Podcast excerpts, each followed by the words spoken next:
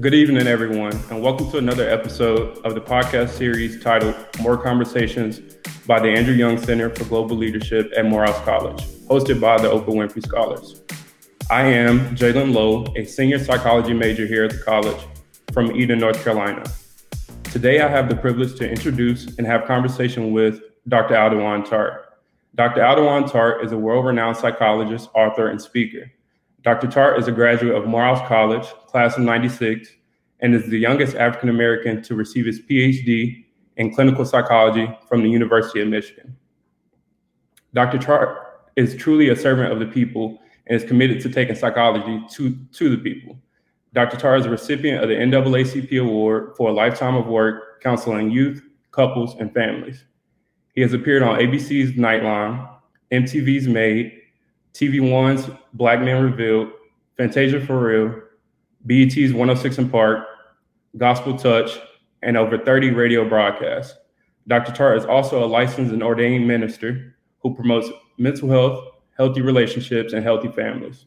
Dr. Tart manages a thriving psychology practice in Decatur, Georgia, and hosts workshops on healthy relationships, marriages, parenting, healthy sexuality, and conflict resolution across the country. He also serves on the prayer team as the chapel pastor at Word of Faith Family Cathedral, preschool, and elementary school. Dr. Tart is happily married to the love of his life, Mecca, and has two beautiful daughters, Raquel and Trinity. With that being said, I would like to welcome Dr. Aldewan Tart. Should I say the future Dr. Rowe? How you doing, brother? I'm good. How are you, Dr. Lowe? Hey, yes, sir. Lowe, Lowe. Let me get it right, Dr. Lowe. Yes, sir. All right. Uh, before we get started, Dr. Tart, I would just like to again thank you for setting aside time, uh, setting aside time for us to do this. And with this conversation, uh, we'll be centered around mental health, specifically mental health in the Black community. Okay. And I hope that through this conversation, that we can contribute towards reducing and eliminating the existing stigma around mental health, and also provide resources and information to people in our community who may need help. Um, so, being Black being a black person in America, um, we understand comes with its own unique sets of challenges and obstacles. In, the lit- in his literature, um, the scholar W. Du Bois presents the concept of double consciousness that speaks to this two-ness of self that is experienced by Black Americans and the sense of always looking at oneself through the eyes of others. Um, understanding this, as a Morehouse man, could you briefly talk about your journey to and through Morehouse? You know, I uh, my my journey started off rough, Jalen. I uh, the first week I was at Morehouse, unfortunately, I was a victim of um, crime. Uh, I had a friend that was murdered in my car, uh, just and he lost his life, obviously. And so that was me really getting um, a rude awakening to psychology because I was a psychology major, but I really went right into violence prevention. I started working in a lab with Dr. Jan Adams and Dr. Dwayne Jackson. So I was supposed to start with Dr. Jackson, but actually uh, started with Dr. Jan Adams as well because I really became interested in what causes us to kill one another, or what what causes crime, what causes black on black crime. It was not only personal, but it was also something that was of interest for the people. So I started doing lab work my freshman year. I mean, the summer, the summer I was there in '96 because I started in May, May or June. Um, I did not take any time off. I was in high school for a week. Graduating, I was at Morehouse the same week. So I was in more high school, graduating from high school and college the same week, and all this stuff happened.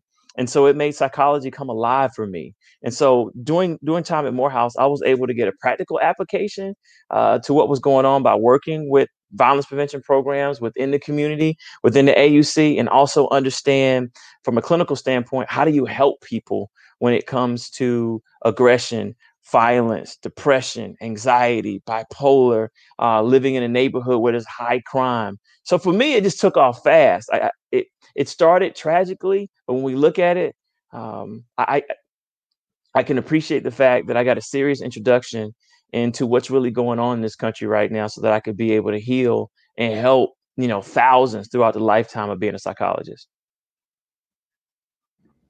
Thank you so much for that, Dr. Tart. Um, I'm truly sorry to hear about your friend and his passing. Um, so that briefly that talks about um, my next question um, and some of your challenges in this journey um, to and through Morehouse. How did you like? What were your coping strategies? How did you get through specifically that event um, of losing a friend so early on your college journey? Uh, it happened to like four or five of us. It was like five of us in the car, so we all got counseling and we all, um, you know, kind of comforted one another. And what I did was, you know, having a strong relationship with God. God was like, "You lost one, but you're going to save many. You're going to save many because of this." So I've dedicated my life to making sure that I take care of my clients. Uh, so my friend's name was Oshari Diallo. So it's not a day I don't wake up thinking about him. So I never mail it in. I never feel like, okay, I have to make the donuts. No, it's personal every day that what I do helping people can save lives, can help people to feel better, can help parents communicate with their kids, can help, you know, young adults be able to express how they feel a lot better. And I had a really great girlfriend I went to Spelman that I was able, who I was able to talk to. Uh, she was able to uh, help take my mind off of it. We were able to have fun. We were able to connect, and I had a lot of good friends, and I had phenomenal professors at Morehouse College to help me to be able uh, to cope. And I had a lot of fun. I had a very balanced life, Jalen. All right, I had fun at Morehouse. Did I study? Yes, I did. Did I party? Yes, I did. Uh, did I play basketball, and swim all the time? Yes, I did. So I had wellness built in because, as you know, Morehouse is very competitive. And so I needed to make sure that I was able to balance uh, the stamina of studying and being at the top of my game with having fun so I don't burn out or make a mistake simply out of boredom.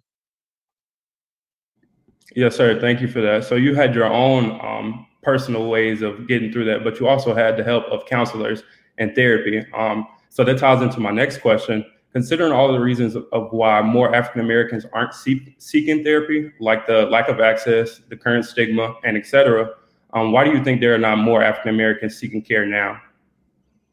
Marketing. I think it's strictly marketing. When you actually introduce what it is, someone actually pays attention to you, someone pays attention to you and listens to your feelings and actually makes it okay for you to be able to say how you feel. Uh, most of the young black men I work with, like, man, this feels good. You can't talk to anybody what I say. You're not gonna judge me for what I say. I could come in here and unmask and say how I feel about just getting broken up with, or my dad not being there in my life, are not doing well academically and me feeling like I'm letting my parents down, but when they call to act like they were doing too much, most men really, really, really enjoy the process. They've just never been exposed to it. So when I'm exposed to it in counseling, other, you know, although it had to be grief counseling, I was talking about other things. I was talking about relationships.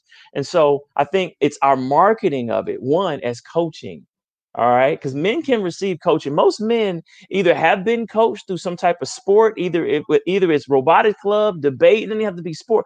Most men have a great idea and a great association with coaching. So if you say, hey, let's come to life coaching, even though they're getting counseling, most men are open to it. And then exposure. This is why I do so much in the media is that I want people to see, oh, you know what? I was thinking psychology or counseling was this, but when I saw Dr. Tart or when I see Dr. Lowe, they seem relatable. They seem like someone I could actually sit down and talk with. If that's how it is, I think I'll go and I'll talk to someone because I was thinking it was something that it's really not. So anywhere I can uh, showcase psychology, showcase counseling, show people what it really is, I'm going to do that. So was this um, event um, was this your first introduction into therapy and counseling? You know, it was actually in high school. I had a wrestling coach. I had a wrestling coach who was also my psychology teacher. And in psychology, I, I really liked uh, the class. And we had someone come in. He's a professor at Morehouse, Dr. Alan Carter. Now, this is someone that every African American male in psychology knows in Atlanta, Georgia. He's trained the majority of psychologists. And he was talking about his job. He was talking about what he does for a, a living. And school, he was talking about, okay, so pretty much I set my own schedule. I I um I see different clients every hour. I can see a married couple at nine. I can see a kid who's depressed at 10. I can see a mom who's overworked at 11. And the more he talked, Jalen, the more I was like, hold up, I think I want to do that. That's a real career. You can do that because I had never been introduced to private practice. I always thought psychology in hospitals. I thought psychology in straitjackets. I was thinking psychology in, in universities. I never thought about kind of the, you know, goodwill hunting, uh, with Robin Williams or, or Denzel Washington, Antwone Fisher. I had never seen that before. And so seeing Dr. Carter talk about his day and talk about feelings and talk about different diagnoses and how you help people, that was the day that I was introduced to psychology. And that was the day I said, that's what I want to do when I get older. I don't need to hear anything else. I'm good. I know I want to counsel for the rest of my life. Thank you for that. Um, for people who haven't been introduced um, into therapy and counseling, could you talk about the overall help seeking process and what that may look like? Yeah, yeah, it's it's really really simple. So pretty much, you you find a psychologist. You can go to to resources like psychology.com and look for a psychologist. And most psychologists you can just call and book or get a consultation. And so when you come in, the first session is me getting to know you. It's not judging. It's not diagnosing it's this is getting to understand your world. So before we can offer any wise counsel, I have to get the way you see the world. I have to get what what's happened. I have to get how you feel about it. I have to get your goal for what you need me to do as your servant because I work for you and being able to get you from point A to point B. So the first session is me listening and for us to develop goals. Like what are the goals that you want to accomplish here? You want a better relationship with your mom? You want to be able to to not feel insecure uh, when your your girlfriend is at a party you want to be able to improve your grades without smoking without drinking you want to be able to uh, work through conflict without shutting down for two or three days every time you argue.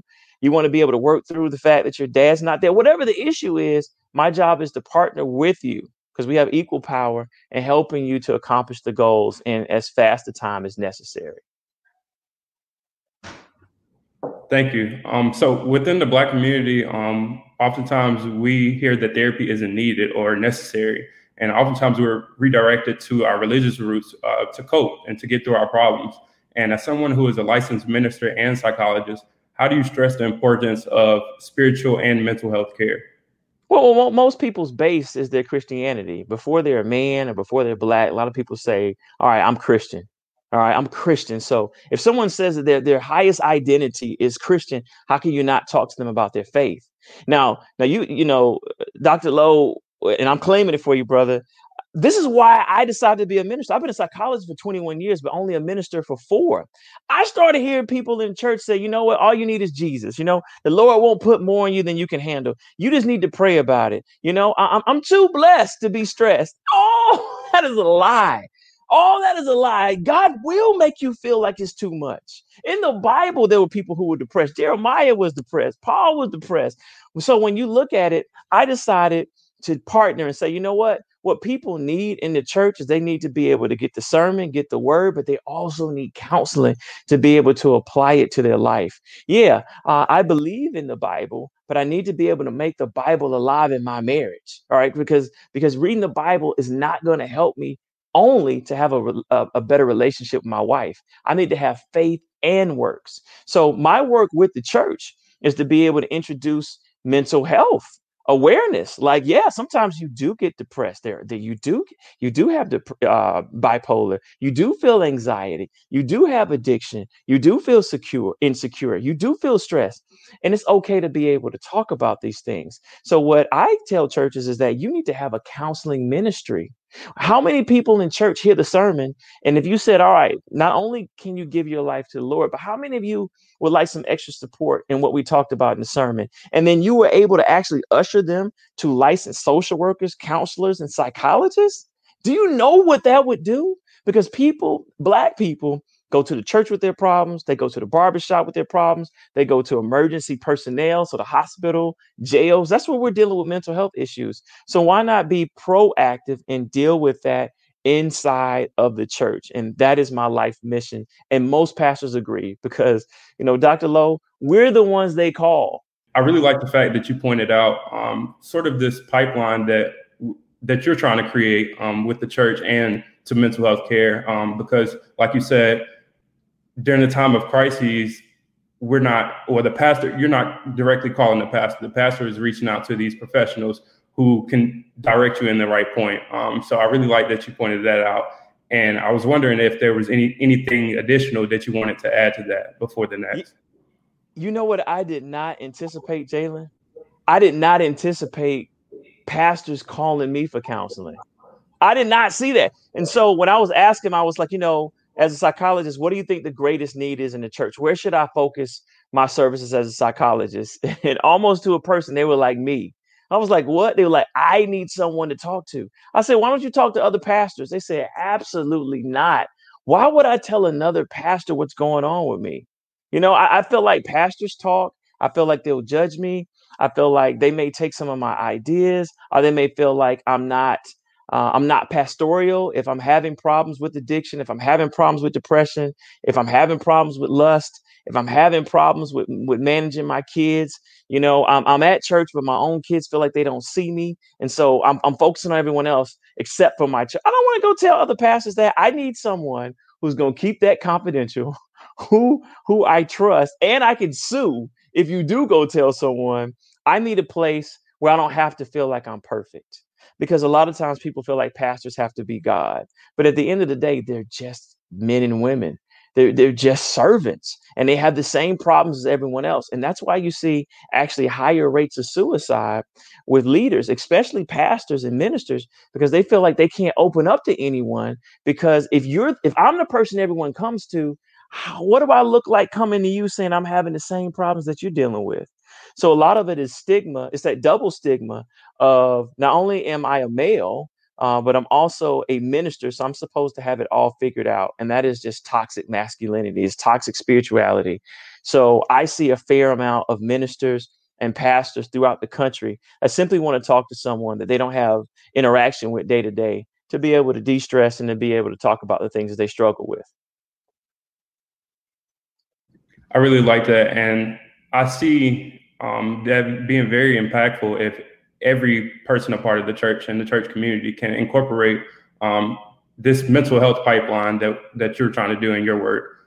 Um, considering that we're in the middle of a pandemic um, and the mental health and well-being of whole societies have been severely impacted by this crisis, um, what are some ways that people can take care of themselves, or we can take care of ourselves and our communities? Well, first of all, you have to figure out a way to be safe and social. What I see is people quarantining too much or not enough.